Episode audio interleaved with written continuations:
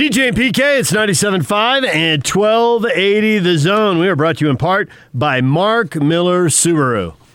Time to welcome in Frank Dolce, former Utah quarterback, broadcaster, Utah football expert, and a college football insider. Frank, good morning.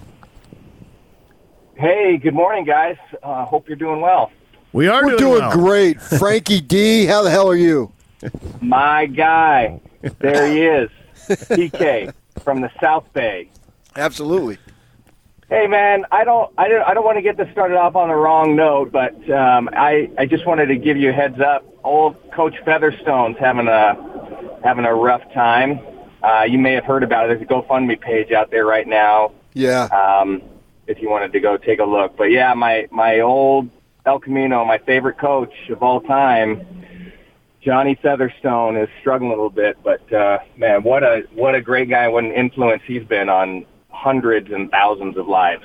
Yeah, he's a legend in the California, uh, California JC ranks, that's for sure. Put many guys into D1 and obviously even beyond. Yeah, no question. Great, great, great man. Frank Dolce made the move from the South Bay, El Camino JC, to the University of Utah, is now settled here in this community. Frank, this is hands down the most bizarro football season. Do you know less about the Utes at this point than you've ever known? Yeah, well, yeah, probably at this point. I am guessing in the next couple weeks we'll get we'll we'll get a whole, you know, we'll get all of this information kind of like a fire hose on us. But uh, yeah, I mean, it's just such a strange, strange year for many uh, reasons. You know, the least of which to me is is college football. But but hmm. now that we're getting back to, to having a little bit of competition and college football on TV and you know I, I feel like that's a really it's a really good step forward for everyone for society and for the, the for the community and and for people who who are struggling with this this craziness that we're dealing with on a daily basis. So Kyle has his Zoom conference call last week, talks about the season, exciting practice getting underway this week and all that. And he keeps listing as a three man race. And anytime you have a quarterback race, uh, that's going to be the highlight of every single training camp, no matter what level, really. And he lists three guys. Do you buy it's a three man race? Well, I think that that he's probably getting three guys reps, but two of those guys are probably getting, you know, ninety percent of the reps combined. So, um, and I, so I, I think it's it's there's probably some truth in the statement. It's a three man race, but in reality, it's it's a two man race with a with a third guy that's a little bit further behind. Very super talented, but not quite on the level of the other two guys. So we can sit and go nuts over this, but when they run out there on the 7th, it's going to be Bentley, isn't it? That, you think? Yes. What do you think? I don't know. I don't know. I I I was I was talking to the guys yesterday, and we were going back and forth. I gave the slight edge to Rising.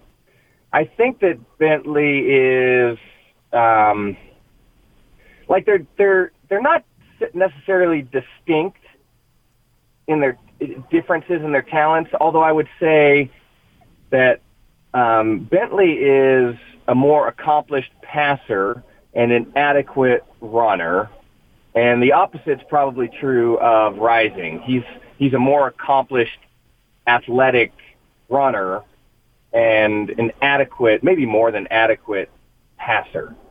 So I think that Coach Ludwig could win with both of those guys, and um, and I, I guess it just depends on on what he's trying to get out of that that quarterback position based on the other talent that he has around. So I would say if he has a strong running game, which he he should, and he has um, you know a, in super talented athletic receiving group, then maybe you go with Bentley. And if you have a strong running game and um, a marginally talented receiving group, then maybe you go with Rising. So maybe the whole thing rests on how you evaluate the receiving group. Yeah, that's interesting to see how the other guys around the quarterback would and could and most likely will affect the decision on which quarterback you're going to play. And Ludwig seems to have a firm grasp of it. I thought last season was just phenomenal in his play calling. I thought that it was the best that they've had probably since they've been in the Pac-12 and and or maybe since Norm Chow because I thought with winning eight games or so what they did with Jon Hays was just walking on water type stuff. But one of the things that I saw from Andy last year, as he said the year before, is that we were always criticizing Tyler Huntley running too much, you know, keeping the ball. And I remember Andy in the spring ball, so it's a spring before Tyler's senior year, he's saying, well, plays that I'm going to call, Tyler won't have to worry about making a decision because I'll make the decision and he'll just do what I tell him to do and then we'll be fine. And so that's what happened. And Tyler has a massive senior season, obviously, right? And so I'm wondering if you have the same type of thing now with the offense. How much do you think that Andy, I don't want to say dumb down, but is going to take the pressure off the quarterback so the decisions basically will be made upstairs and you just got to follow through of what we're telling you to do? Well, first of all, I don't think you and I could be more aligned on the on the thought about the offensive coordinator and specifically Norm Chow during his time. I thought that that run that he had with Jon Hays making plays was unreal. And the ability to go down and win a bowl game in El Paso, unbelievable. So, yeah, you and I are right on the same page on that. And I feel like the, all of the experience that Andy Ludwig gained and earned outside of his time at the University of Utah really gave him a different perspective on that on that position, on the offensive coordinator, coordinator position. And what he did last year was just you know, maximize the talent that he had available. I think he, it was clearly the case with Tyler Huntley. And so I, I still think that, you know, that's why I say I think he'd be successful with either quarterback because I, based on last year, I think that he's gained this ability to just tweak his offense to maximize the talent that he has on the field. So um, I, I I feel comfortable with with whatever decision that he makes that he's going to be able that that they're going to have success. Um, and, and certainly that, you know, lots of things go into that. I, and I failed to mention that, you know, what's happening up front, and the offensive line and how critical they are to the, how the offense succeeds or doesn't succeed. But, but I think what, what Andy Ludwig showed us last year and his ability to take that group that you know, at, at times it's fair to say they struggled in the previous two or three years, and and when he took the reins, they they became you know like a like this well-oiled machine, averaging over 30 points a game. So I'm I'm a big believer in Andy Ludwig. So the O line is supposed to be good. Kyle has said that. We see Kuithe at tight end. Most of the receiver corps is back, so there's a lot of positives there. So, how's the running game going to be? The line should make it good, but is there a back who's going to, in Kyle Whittingham's words, run violently and just pretty reliable, be able to get four or five yards behind that O line? I think at this point we believe there's a couple guys, maybe three guys that can do that. And so I, my, my guess is leading into the first two, two, maybe three games of the season, we'll have a we'll have a running back by committee, which isn't my favorite thing, but but if you have some really talented guys and every, you know you, you have to give everyone a shot. It's just really difficult to to manage that in practice and then and then figure out and name a starter in practice and then go with that guy without testing everybody else. So um, I, I I just think that we're going to the season um, we'll have two or three guys in the running back group, and then hopefully one of those guys will emerge. You know, Jamal Jamal Anderson, who was you know one of the great running backs in in Utah history. If you watched him practice, you would send him. You would probably just send him over to the scout team and say, "Hey, go, you know, go be our opponent this week because you're not helping us at all." And then, and then on you know Saturday afternoons, then he was a superstar. So I I think it's sometimes it's hard in, in practice to figure out which which is which guy is going to be the guy until you get them under the, the lights on a Saturday. Yeah, the way I look at Utah's running game is basically they talk about next man up. I'm not sure any position epitomizes next man up at, at Utah than running back. Who's going to be our next 1,000 yard rusher? I mean, Boise State has had like uh, some phenomenal, phenomenal run of over 10 years of a 1,000 yard rusher, whether it's Brumfield or whomever. I'm expecting the next dude to just take the ball and run with it, literally. And I kind of like saying that. I. I I uh, I think that's I think there's a lot of truth in that, and it's certainly a, a position group where Utah has has had significant focus on recruiting, and and not only that, but but over the the Kyle Whittingham era, for better or for worse, it it's just been the foundation of the offense. I mean, we, we everybody wants to talk about the quarterback and what the quarterback is going to do, and but but the the foundation of that offensive group for the entirety of Coach Whittingham's career has just been the the running game, and so you recruit to that and you build around that, and the result is where Utah sits today, where like you said, it kind of feels like you know, insert the guy here and and and get a thousand yards from that position group. Yeah. So the schedule is out. Oregon State's the crossover game. There are two Friday games on the road, which a lot has been made about, you know, how fair that is to the road team, blah, blah, blah. You take all that into account and you expect four and two, five and one, six and oh. What are you thinking? Oh, uh, well, I think there's a chance that they go undefeated. I mean, I, I there there are years when I've looked at the with Utah's football team and I thought, well, dude, undefeated is going to be really, really unreasonable. But I think it's reasonable.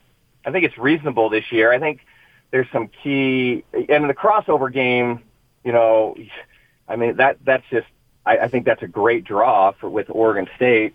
So um, I I I think the talent in the South right now resides obviously at USC. There's always talent at USC, but I, I just, as much as I like Clay Helton, I don't know that he maximizes the talent he has available. Because if he did, I think those guys would just run through everybody. But so, but I think the talent is hard to overcome at USC, and I, I just have this weird thing with Arizona State.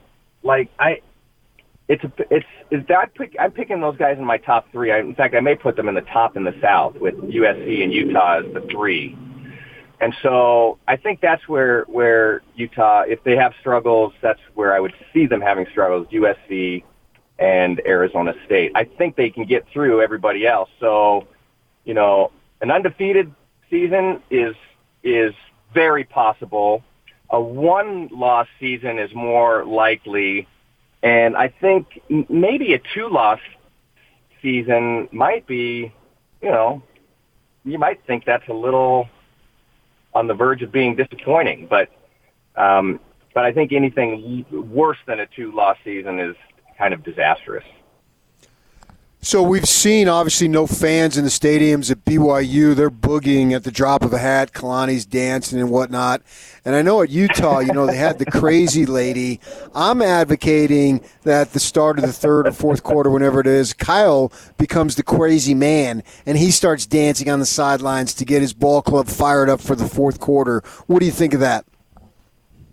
I I typically agree with lots of your ideas, and I will. I'm going to go hard pass on on Coach Whittingham dancing. Not just because I think it it it's not his um his person like that doesn't fit his personality at all. And Which you know makes it even well better. Yes. You don't know you know him as well as anybody else, but I think this this thing that he's built this thing that he's built up, you know, this kind of uh you know, the the the stiff chin, the you know, commander on the sideline, in control of everything that's happening, and Uh, it's all I think act. all of that, all of that could be destroyed in the ma- in a matter of seconds if, you, if Coach Whittingham starts doing the running man on the sideline.